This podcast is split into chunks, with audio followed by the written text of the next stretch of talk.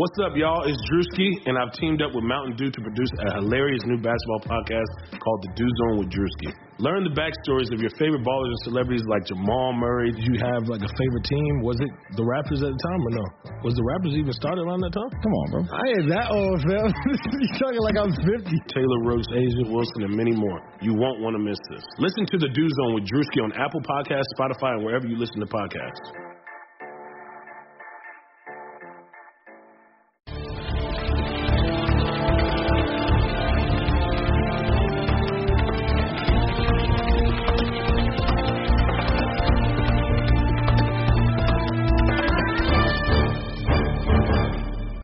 Everyone. Welcome into another episode of Kentucky Daily, a daily podcast covering your University of Kentucky Wildcats. I'm Sean Smith, joined by Derek Terry. Derek, how are you? Doing well, Sean. I got a little little day game baseball going on. I'll be checking in on. Reds are playing down 2-0 right now as we record this, but uh happy to be back with you. The third show this week. I've lost track of the days already this week. I don't really know why, but couple of interesting things to talk about in the college basketball world. We got some football talk. Um, should be a fun one. Yeah, and you mentioned that day baseball. You know the best place to watch day baseball or any sport for that matter? I got a feeling. I know. It's the Butcher's Pub. Two locations, one in Pineville, one in Williamsburg. Third location coming to London on May 1st. Today is Wing Wednesday, so if you get a chance to make it out to the pub to try all those delicious flavors, if you need to see everything that they have on that menu, you can visit thebutcherspub.com or check them out on Facebook. But Derek, you previewed some of the topics that we're going to discuss, and we have to lead off with the biggest news: the transfer portal. It it it's big already because all these names are going in there because they're all expecting what's about to happen tomorrow. When it was reported today uh, that the that it, they have voted and that will be passed the one-time transfer rule, immediate eligibility. It's a big-time story in collegiate athletics. Yeah, I think all these transfers, all these kids have been operating under the assumption that this would pass, and today that news came out. I believe it'll be official. It'll come from the NCAA tomorrow night, uh, but it's been reported that it has been approved.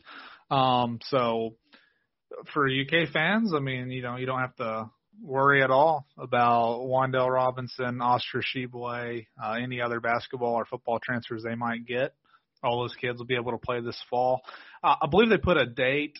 Um, I believe you have to inform your prior school by July 1st. Um, you might want to double check that. I think I saw because I saw some college baseball people complaining that the College World Series doesn't even end until I think June 30th.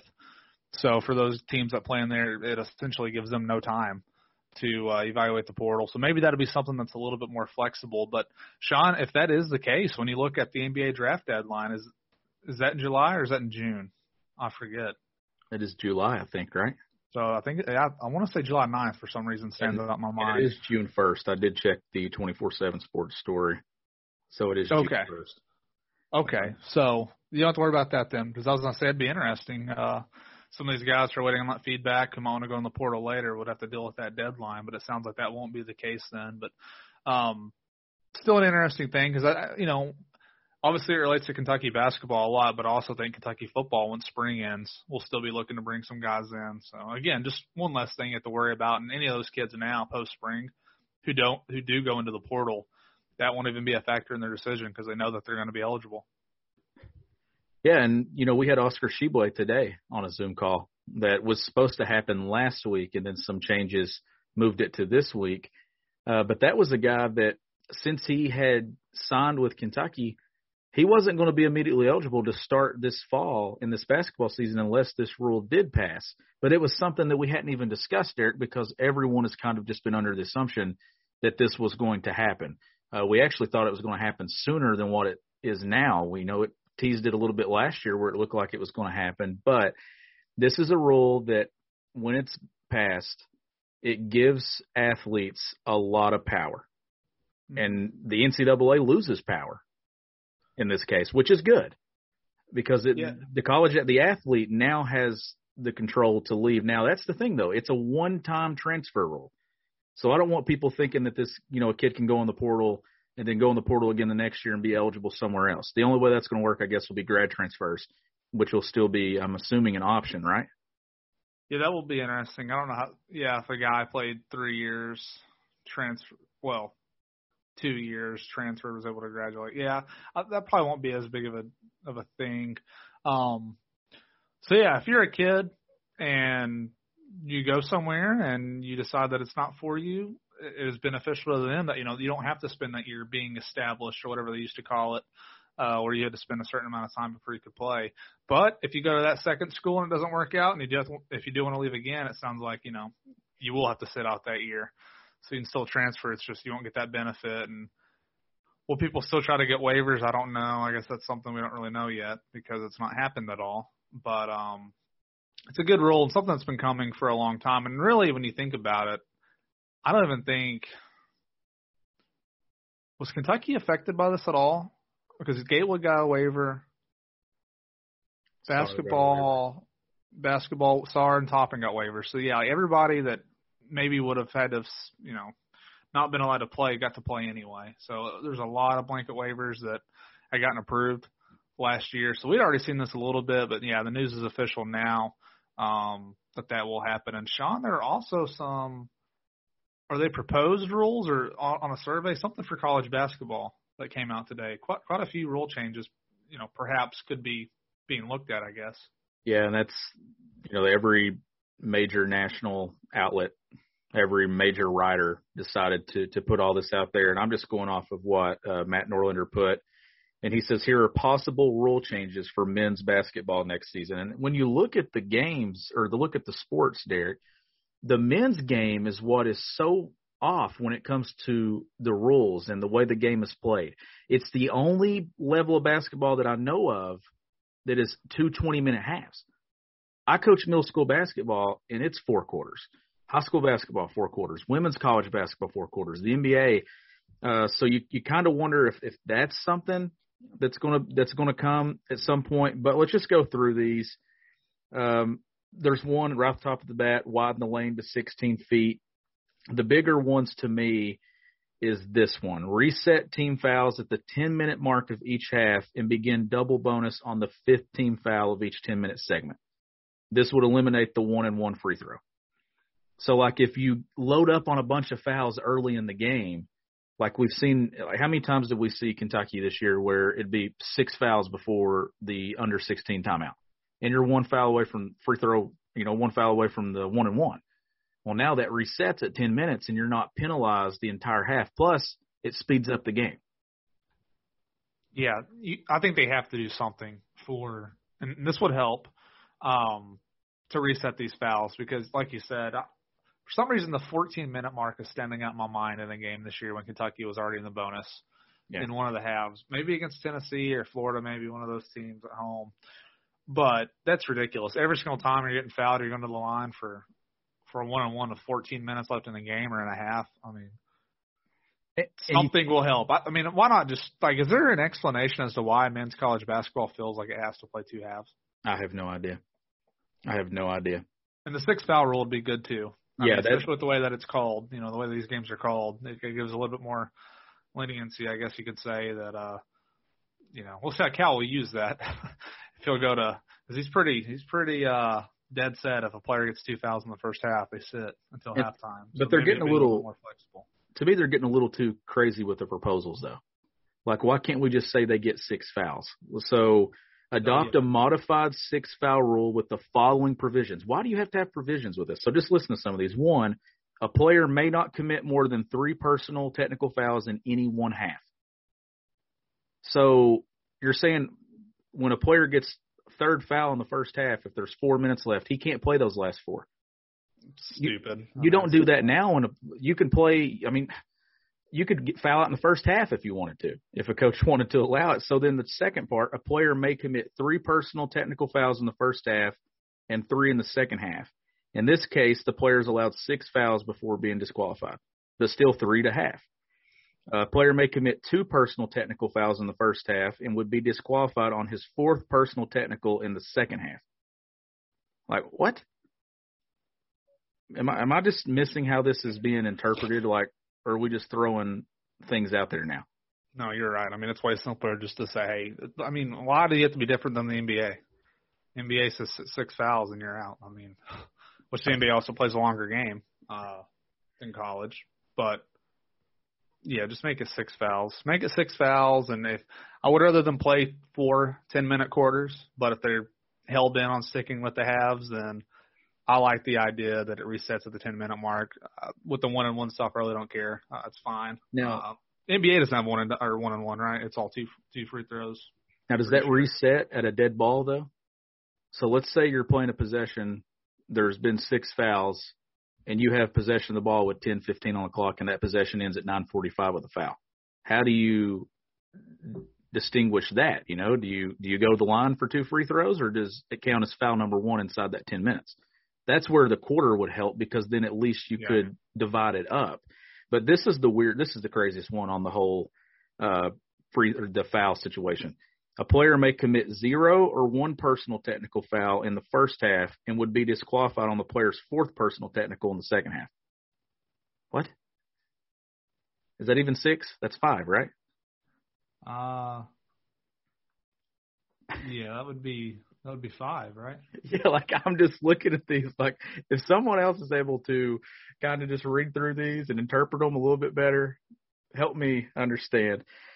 But one more thing too, we- go through the list down here. I just think it should be six. Just let them use it. What it does then is if there's a, a charge or block or charge call that goes against your best player, it's not penalizing him to the point that he has to sit on the bench. Yeah. Uh, but this one, award possession of the ball to the defense when they create a held ball situation. How many times do we hear that come up to where the defense kind of gets punished because of the arrow? I would like that one.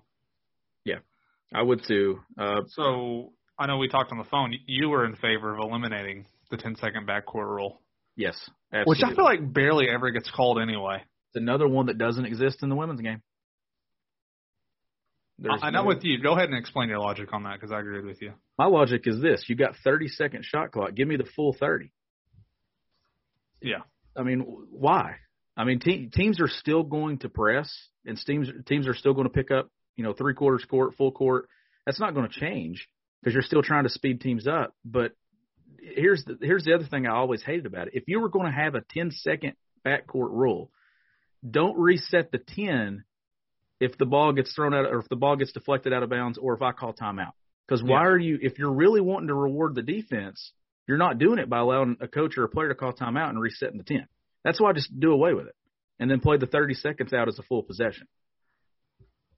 Let's see here. A couple others. Eliminate offensive basketball, or sorry, basket interference after the ball hits the ring or flange.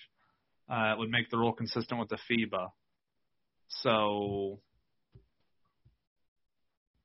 I thought that was for defense too in the FIBA game, Sean. I thought I thought anytime the ball hit the rim, you could knock it off. Yeah, you can in that level. That'd be Um, interesting. I don't know how many of these would would truly. Some of these I think would be needed. College basketball needs it needs some adjusting in terms of how the game is called. And my thing is that the officiating is just going to be bad, and then the bare minimum you can do are the two things we talked about the, at the beginning: reset the fouls so teams aren't in the bonus for 14 minutes or whatever, and um, also What? uh reset the fouls and then uh, was that the, I guess that's one thing I really care about now that I look at this. Widening the lane to 16 feet would be a huge difference, though. It's 12 feet right now. oh wow, that would four yeah four added feet. You talk about Uh, spacing already, taking it over. Can you imagine if the lane's at 16 feet on the Oh, no. offensive end? Well, the one thing I was gonna say I like the idea was when we hadn't talked yet, and that's why that's what slowed me down. The, the use of tablets, uh, laptops, or other devices on the bench. I don't know if the NBA does that. I would assume they do, but I mean, obviously, I watch a lot of. I think all of us watch a lot of football. They have that on the sidelines, and baseball has a lot of that in the dugout. I don't know about college, but the MLB, that just makes a lot of sense to me because I don't think it's some unfair advantage or anything. If everybody has it, and you can kind of see tendencies for players. I think it makes the game. I think it makes players smarter. Uh, I think it helps the scouting, and uh, I think that's an easy thing that should be allowed. How about this one? Permit a team to decline free throws in the last two minutes of the last period or of any overtime period and elect possession of the ball for a for a throw in instead. So your worst free throw shooter right here on the floor, he just gets hacked. And you can say, No thanks, we'll throw it in. What do you think about that in the final two minutes of a game? Well, it seems that would definitely help the team that was being fouled. Yeah, If like you if you have a really good rebounder that you don't want to take off the floor, a really good defender that is not a good free throw shooter, you don't have to take them off the floor. That just seems like it. It then comes down to like a. It's more of a game of chess now than it is anything else to me. I mean, you're talking about. Yeah, I don't. I don't want that advantage. No, I don't want to go to the free throw line. What are you saying to your player then? I don't believe in you, son. You can't hit those two free throws. I'm going. We're going to throw it in on the side. well, Like I said, That- not, some of these will happen. A lot of them will be thrown out. They will be, yeah. uh, That, all these provisions to the six foul rule, it, it just seems like too much to me. I don't just go to the six and then reset. That's the one I guess I'm going to say. Go to the six fouls and reset the reset the bonus, and I think I would be pleased. But because I just don't see the officiating getting a whole lot better, but at least these things can help not have as much of an impact on the game. Because think of how many times, not just for UK, but for other teams too, a good player goes to the bench with two fouls just very early in the game. I mean, that would give it a little bit more flexibility. You don't need the whole if they stay in and foul four times in the first half and they're out of the game. Mean, it's just dumb. I don't even know why that was even proposed. Um, anything else you want to add to those rules, Sean, before moving on to some more hoops talk? Just that I see some of our listeners in replies to Matt's tweet saying the exact, and I haven't read these, uh, saying the exact same thing that we said. If you're going to reset the fouls after 10 minutes, just move the game to four quarters. Yeah. If it's that simple for everyone else to understand, why can't they just? And I'm not. And if they do, if they don't change it, is it really? I'm I'm not going to get all up in arms about it. I mean, it's whatever. It's still 40 minutes of basketball. But if you're going to make that rule, the only way I think it actually makes sense is if you move to four quarters because that's how you officially reset a timer. Yeah. Like if that possession goes beyond 10 minutes, that's where you're going to have a question. Well, if there's a foul committed at the 940 mark? Because then you haven't been able to officially reset anything. You can reset the arrow and all of it after that. Just, uh, but at least they're looking at some changes. The big one to me is definitely You ready? Showtime. On May 3rd, summer starts with The Fall Guy. Let's do it later. Let's drink a spicy margarita. Make some bad decisions. Yes. Audiences are falling in love with the most entertaining film of the year. Fall guy. Fall guy. Fall guys. That's what the poster said. See Ryan Gosling and Emily Blunt in the movie critics say exists to make you happy. Trying to make it out? Nope. Because I don't either. It's not what I'm into right now. What are you into? Talking. Yeah. the Fall Guy. Only in theaters May 3rd. Rated PG-13. moving to six fouls. I think that you're at a point now in this game where the you have super athletes. I mean, everybody is athletic and can play. The game is so fast. You have the human element in the sport where officials do make mistakes, and kids get a call or two that goes against them that it can impact the way the game's played or the way that they play the game. And you penalize a kid for maybe for just a bad call. That's why I like the six fouls because then you have some wiggle room. The economy is made up of real people doing real stuff, and it affects everything. Which you obviously know since you're a real person doing real stuff. Marketplace is here to help you get smart about everything beyond the what of the day's business and economic news. We dig into the how and the why with the real people driving our economy. From big tech and interest rates to small businesses and what's happening at the Fed. Marketplace breaks it all down so you don't have to. Listen to Marketplace wherever you get your podcast. Sugar Ray Leonard, Roberto Duran, Marvelous Marvin Hagler, and Thomas Hearns. Legends, whose four way rivalry defined one of the greatest eras in boxing history. Relive their decade of dominance in the new Showtime sports documentary, The Kings, a four part series premiering Sunday, June 6th, only on Showtime. Last night there was a name, I believe it was yesterday, a name that went into the transfer portal. Uh, Marcus Williams from Wyoming. I know this is a kid, Sean. I haven't dug into him very much, but I know you have, and you seem to think he would be a pretty good fit. So I don't know if you have his numbers pulled up, uh, but we were discussing him some uh, on the phone last night. You, you actually see him being an option, perhaps, for Kentucky. I think it would be one to pay attention to for sure. I texted you that last night. It's it's certainly not a big name talent. I mean, you're not talking the Power Five or something along those lines, but it's a point guard who has had success, who scored the ball, And I just looked at it last night as soon as going to the portal. I said, okay, if you're, if you're looking for a point guard in the portal, we know TyTy Washington, obviously, Kentucky would like to have him or they wouldn't offer him a scholarship. But I would expect this one to be somebody to at least pay attention to. Uh, trying to pull up his stats right now. That's what I. I got him pulled up here. He 14.8 points per game, 2.5 rebounds, 4.3 assists. He shot at 45% from the floor overall and 33% from three. Just a freshman He's from Dickinson, Texas. Um, had some pretty big scoring games, but you know his.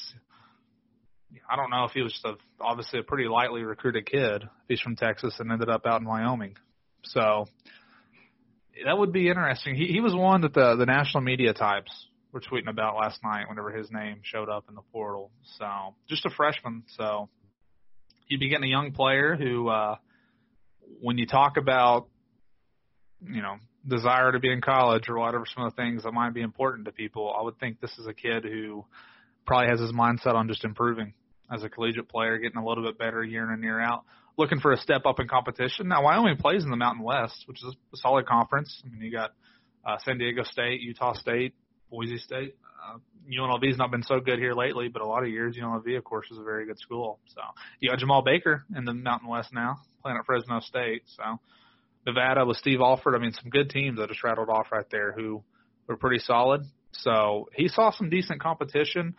Don't quite know how he would fit, but in a time where it seems like Kentucky is pretty much leaving no stone unturned, they might reach out to this kid. Well, I'll tell you this too.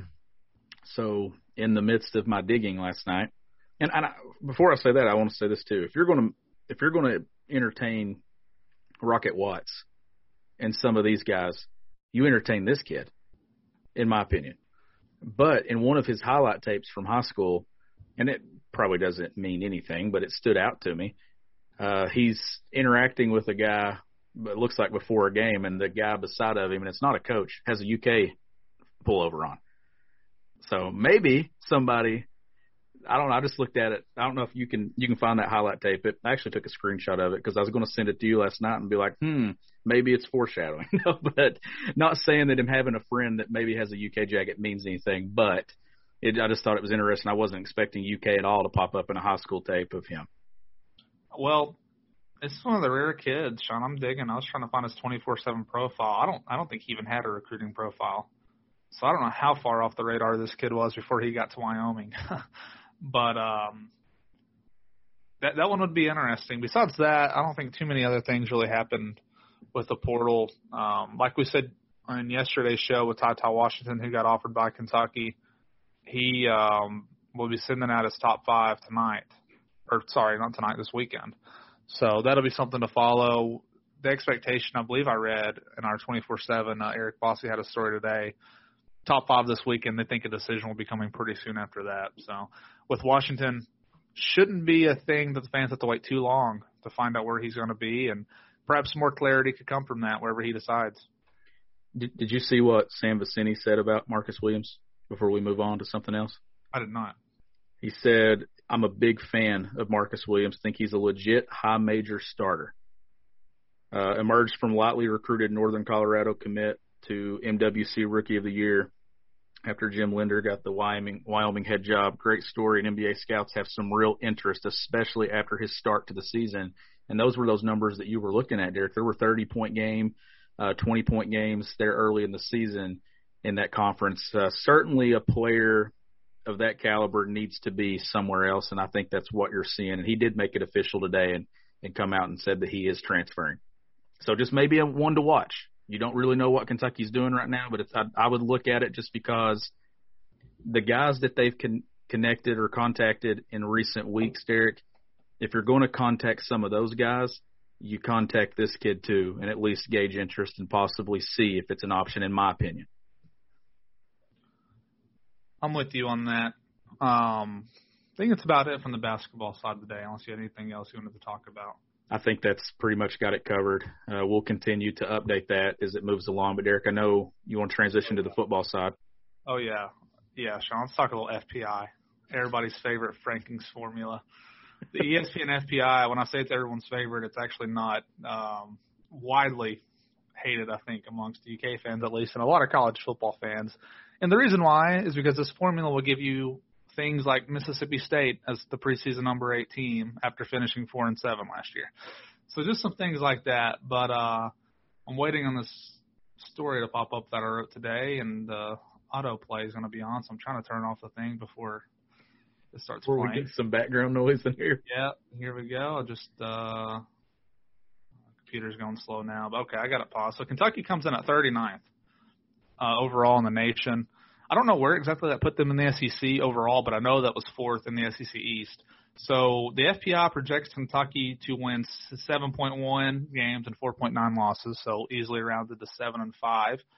Which Sean, that's the FPI gives Kentucky an 86.9% chance to just go back to a bowl game. So that would be six straight years with the bowl. Pretty high percentage there. Um, before we dig into too many other things, your initial impression on the FPI saying seven and five? It's spot on with uh, kind of what we would expect. The that's the line that I set it at, right? You don't want to dip below in a normal season, and I think fans even Derek would be upset about seven and five, considering the talent that Kentucky's bringing in, what they've done in recent years, all the bowl wins. Uh, eight and four is the mark that I set it at that I judge now Kentucky on having a great year or just an average year. If they win eight regular season games, I'm like, that's a really good football season. Seven and five is not a bad one, but I think the way Kentucky talks their program up that they're beyond seven wins is how I kind of view it. But that's better than what the FPI has put them at at the past, right? Yeah, That's Yeah, a that's a step times. up. Yeah, a lot of times Kentucky's been, I think, in the five to six win range on the FPI, and um, some of you people might be wondering what what is FPI? It's the Football Power Index from ESPN, and I, I'm not going to go through everything that it's based on, just because it would take me a little while to read it. But basically, you have recent years' performance is taken in. You have a little bit of recruiting taken in, although it is not very much. The recruiting piece for the incoming freshmen, and I don't know how that's changed with transfers um, or even just in general the production. Like I don't know if Wan'Dale Robinson's produ- production while he was at Nebraska um, is added just right away to how it would fit in with UK. I think that's where it's going to be harder to project as time goes on because there are a lot of transfers in college football. But but a big thing too is returning starters on offense and defense. It's going to give um, teams that have a lot of guys coming back, they obviously get a pretty big advantage. And I would say it's pretty standard, even in normal rankings that are not based on any kind of scientific formula uh, like this one is. But Mississippi State was the one that I think a lot of people around the country were just like, what, what in the world? I mean, I watched Mississippi State last, you know, my last impression of them was Mike Leach giving an interview in the stands while his players were out on the field fighting, uh, Tulsa, whatever bowl game that was back a few months ago. But that will be one I would say, uh, and then Iowa State too in the top five now. Yeah. Matt Campbell is a college football media darling, and uh, he's done a great job at Iowa State. Always rumored to be in for a big job. Hasn't taken one yet. Uh, but they're in the top five, Sean. They're at number four. They're above Ohio State in this FPI.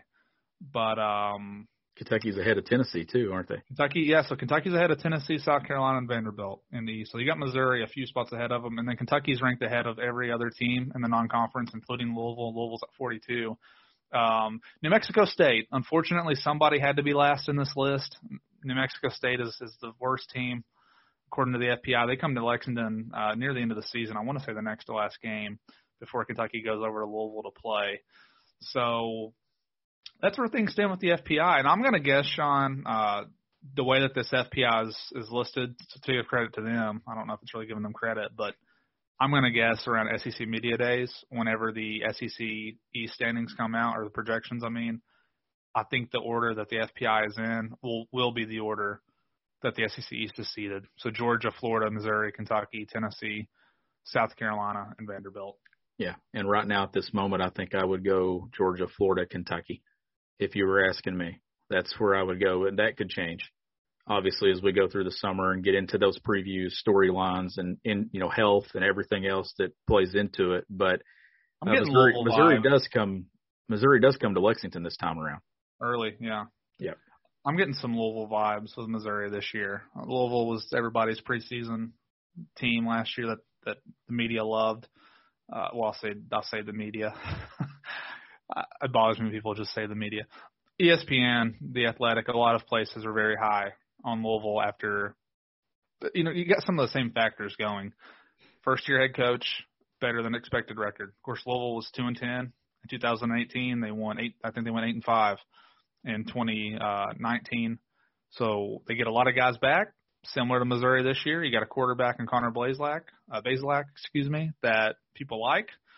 So that gives them a boost. But I thought, I thought Missouri was was had really good luck in in their close games, and I thought the game against Kentucky, which you know, I'm not gonna say Kentucky deserved to win that game by any means, but it's also one of the strangest college football games I've ever seen. Wasn't it 92 plays, right? That Missouri ran, and only won by 10 points, I think. So it was one of those weird games that um you just don't see very much. And I think I think as good of a job as Eli Drinkwitz is doing so far at Missouri, I'm not ready to sit here and say they're for sure the third best team in the East. Now they might prove to be, but in the preseason, maybe you'll see Kentucky get some votes. I think I'm with you. I'm gonna say I'm gonna I'm gonna say just because Kentucky gets them at home and they've not lost to Missouri at home in quite some time. I think what 2000.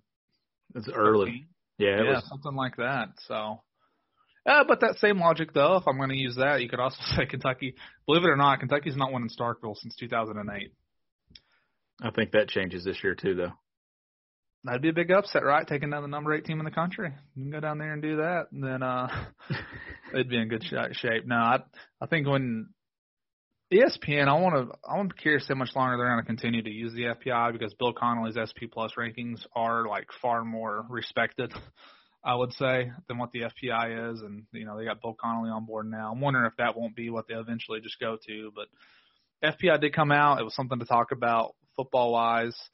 Um, so they're in a better spot. Like you said, Sean, you made a good point. I mean, you can see that these metrics and everything are a little bit higher on Kentucky now than it used to be because a lot of years Kentucky – I'm thinking probably even like 2019 after having a really good season. I'm going to guess that they were not projected to win as many games. I don't think year. it was six after they won 10, wasn't it at like five something? Yeah, sounds right. So I write the story on this every year. I should probably go back and, and find it because I'm always well. I don't know if the FPI how it was last year. I don't remember much about last year besides walking around my apartment complex and watching King of the Hill. So besides that, but uh, yeah, you can I throw out FPI when it comes down to making predictions or something for college football. But Kentucky is certainly getting some of that respect now in those numbers because of their recent success. Like they're finally getting that. Like getting uh, seven and five, you can't really say disrespect now. Like nobody can kind of play that card going into the season. Now you have to wait and see if they're fourth in the SEC standings, then you can kind of look at it. Maybe they can play, yeah, I think we've done enough over the years to say that we're a better program than Missouri. And then I just kind of throw I throw a lot of stuff that happened last year out the window. Like I want to see how it looks this year, and then hopefully a normal setting. I know that's going to be a mailbag question for Friday's episode, uh, but that was one of the worst performances I'd ever seen from UK football under Mark Stoops is when they went to Missouri. Yeah, it was a weird game. Um, no doubt about it. Offense, I mean, as also the the game too, where the first one Schlarman missed. So I, I I throw that in there as well. There was a lot going on, Derek. There was a lot. You're exactly right about Schlarman. I also, in my mind, probably the day that Mark Stoops realized it was time to move on from Eddie Gran. It was. That would be my guess. Yep. That that was the day. Um, they had chances, right, and just couldn't do it. They did. Well, yeah. I mean, they they got the ball back. I think down down a touchdown and went three and out. I want to say. Um, it was a bad performance. I mean, it was one of those like very frustrating games to watch too because they would get Missouri in like third third down situation or even fourth and short. I think Missouri converted like three. I don't know what their fourth down conversion rate was that game, but it was good. They just they just couldn't get off the field. Didn't Missouri have like close to a 20 play drive where they didn't even score? Yeah, they, they did. got stopped on fourth down. It was something crazy like that. Yeah, just the kind of game that you're not going to see repeated basically oh. ever in college football. But that that is a game I think whenever it comes time for that game. Is it the second game of the season? It's early. Let me see. It, yeah. Okay. We're we're not prepared here, are we, Derek? We talk about so much. we have well, so many tabs pulled up. I usually have this stuff. It memorized. is the second game of the it season. The second. Yeah. So I think that'll be a pretty. I don't know who else is playing in the SEC that weekend, but in terms of if you are thinking about, hey, it's unlikely that anyone besides Georgia or Florida will compete for the East. It is still a game though. If you for Kentucky, it feels very important because for Kentucky, it would still feel like a pretty big deal to finish top three in the SEC East, and you can kind of reclaim because you know Missouri ended that streak last year. It had been uh, what five years, 15, 16, 17, Yeah. 18, 19. Yep. Yeah, so they beat them five straight years, and then you, you come back and win this year. You can still say, hey, six out of seven. If you beat South Carolina or or should beat Tennessee, I would say this year. I mean, it's a chance to it's a chance to get to five wins in the SEC, which is a big deal for this team. It's what they won back in uh, 2018, so a pretty big accomplishment. Well, They the- can do that. and we're not we're going to talk a lot about the schedule. We'll wait till summer, like late summer, to really dig into the schedule, Derek. But one thing before we wrap up here, I really like how Kentucky's football schedule is set up this year with the front half. I can see them having a lot of success the first four weeks, and then you got a tough stretch there in the middle: Florida, LSU, Georgia. But then the back half of the schedule, you could have some success there too.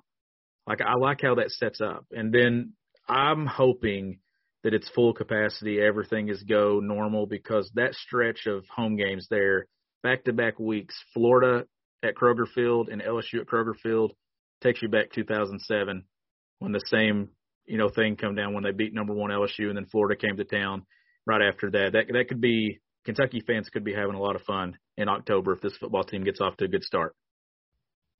I mean, if you really want to get ahead of your skis, you could be looking at that game at Georgia. I mean, if they win the first four, which they should pretty much be a gimme to win two of those, Louisiana Monroe, Chattanooga, and then of course they play Missouri and at South Carolina. Let's say all those games are winnable for sure. You win four right there, just split with Florida or LSU. I mean, you got them both at home. If you just win one of those, you're going down to Athens at five and one overall. And like you said, with the way the schedule sets up, even if you lose, even if you lose all three, even if you don't win a game the whole, or well, I guess they will. They play four games in October. Uh, even if you lose to Florida, LSU, and Georgia, you get a chance at Mississippi State. You just can't go over there No. because, like you said, you close the season with in November with Tennessee, Vanderbilt, New Mexico State, and Louisville. That that has a chance to ride a lot of momentum It does. into whatever bowl game. Um, like you said, we got a whole summer ahead of us, so really no reason to burn through all of our preseason talk. But I've been thinking a little bit more about you know some Kentucky football things, maybe some concerns that I have that would you know maybe lead me to say seven or eight wins as opposed to anything bigger. But we'll get around to those. Still some holes I see on this team that I think are going to need to be figured out. But some of those things, Sean, we won't even know until the guys get out there, and there will be players emerge. Jamin Davis will be someone you probably hear a lot talked about because he wasn't even a starter until that year, and then by the end of the year, you feel really good about him. So I, I would say people like that will emerge this season. But um, yeah, spring spring wraps up on Saturday, so a reminder to. It's like it kind of flew by this year in a way. It's it's like it's I don't know. It's just been a weird weird year. I don't feel like I know too much about about what's going on, and that's just how it's had to be in this pandemic. But I'm hoping this fall we get in there and can see them a little bit, just have a good idea of, of kind of how the team looks. Yeah, we've we've not been out there, which is the biggest uh, adjustment. The last couple of years, we don't really know a lot about it because typically we'd be out there seeing and knowing some of the storylines and seeing some of the progress, identifying guys that are performing well. But we're going to go into this off season just going off of what the staff wants us to know. So they're in complete control of this thing, and they can probably ride it out, Derek, until the opening game if they want to. Oh yeah, yeah. There's no doubt about that. I think they'll do something to uh in the fall to. My proposal, and no one's gonna listen to me. My proposal would be let's get back to the old days. Whenever I first started started going to, to, to fan days, and there, I guess Joker Phillips' first year was the first one I ever went to. They used to have that thing in the stadium, and if that's going to be a concern this fall, uh, I don't know what the vaccination setup's going to be like at the stadium uh, at that point in the year. But if it's going away a little bit, try to get people in the stadium. You can spread it out in there. You give people a chance to see it because I think by that point people will just be dying to see some football and just see what Kentucky looks like. Because you know a lot of people too, Sean, who are going to be going to the games this fall didn't didn't go last year. No. They rolled their tickets over, things like that. You could only get what twelve thousand people in there, so it's been a minute for fans since they got to go in there and see it. So I think that would be a really smart thing to do. And um I'm gonna say that it'll happen. They'll do something. But the autograph part of it though, highly unlikely, I would say. Yeah. But I don't see anything wrong with spreading everybody out in the stadium and and watching the kids practice for an hour or two. Yeah, I think uh, I think you're safe that they'll do definitely do something that they weren't able to do this past year, and uh, we'll see exactly what happens. We'll be right here to update you on the transfer portal, UK men's basketball roster additions. Uh, people decided that we still have a couple decisions to make here with Davion Mintz and Keon Brooks. We're waiting, Derek. We have no idea what those two are going to do. Uh, as soon as we drop this thing, we, you might get something. We don't know. That's just the way this podcast works. Uh, there's some big time football stuff coming up this weekend. The Wade twins, uh, Keontae Goodwin. There's big time announcements coming uh, on the football side, Derek. So we're going to be busy, and we've already put up the tweet for the mailbag episode. So if you want to add to the Buffalo Wings and Rings mailbag, submit it via DM, reply to the tweet. Uh, follow that Twitter account as well. We're going to be doing some things with them uh, over the next month or so. So just be sure to follow them. And uh, as we hopefully get back to normal, we can do some in-person Kentucky Daily recordings, Derek. I know that's something that we're looking forward to, especially as things continue to move towards normal at some point, possibly locations in Lexington. Yeah, no question. Looking forward to that. Hopefully getting out to Buffalo Wings and Rings and, and the Butcher's Pub. Uh, Butcher's Pub now supported us for many months, and we're very happy to have Buffalo Wings and Rings jump on board. I know they were that was a place way back at the very beginning we thought might have some interest, and you know finally linked up with them. So we're, we're really enjoying having those uh, sponsors with us, and get out there and see those guys. Yep, and Derek and Derek, I want to start doing this too, just in case people don't follow one of us on social media. Just tell them where they can follow you and where they can find all your work too. Just for maybe someone that's listening to the show for the first time. Yeah, on Twitter you can follow me at Derek S Terry. It's D E R E K, and then if you want to subscribe to the Cats' Pause print magazine, uh, you can just Google that and find a spot to uh, to subscribe to subscribe. But pretty much any article I'll talk about on here, you can find at catspause.com on the 24/7 Sports Network. Yeah, and you can follow me on Twitter at GBB Country. You can find my work at gobigbluecountry.com. But this has been another episode of Kentucky Daily. He's Derek Terry. I'm Sean Smith. We'll catch you next time.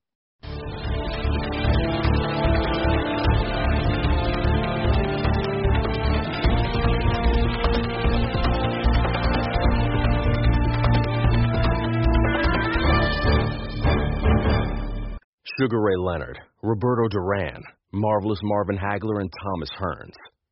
Legends, whose four way rivalry defined one of the greatest eras in boxing history. Relive their decade of dominance in the new Showtime sports documentary, The Kings, a four part series premiering Sunday, June 6th, only on Showtime.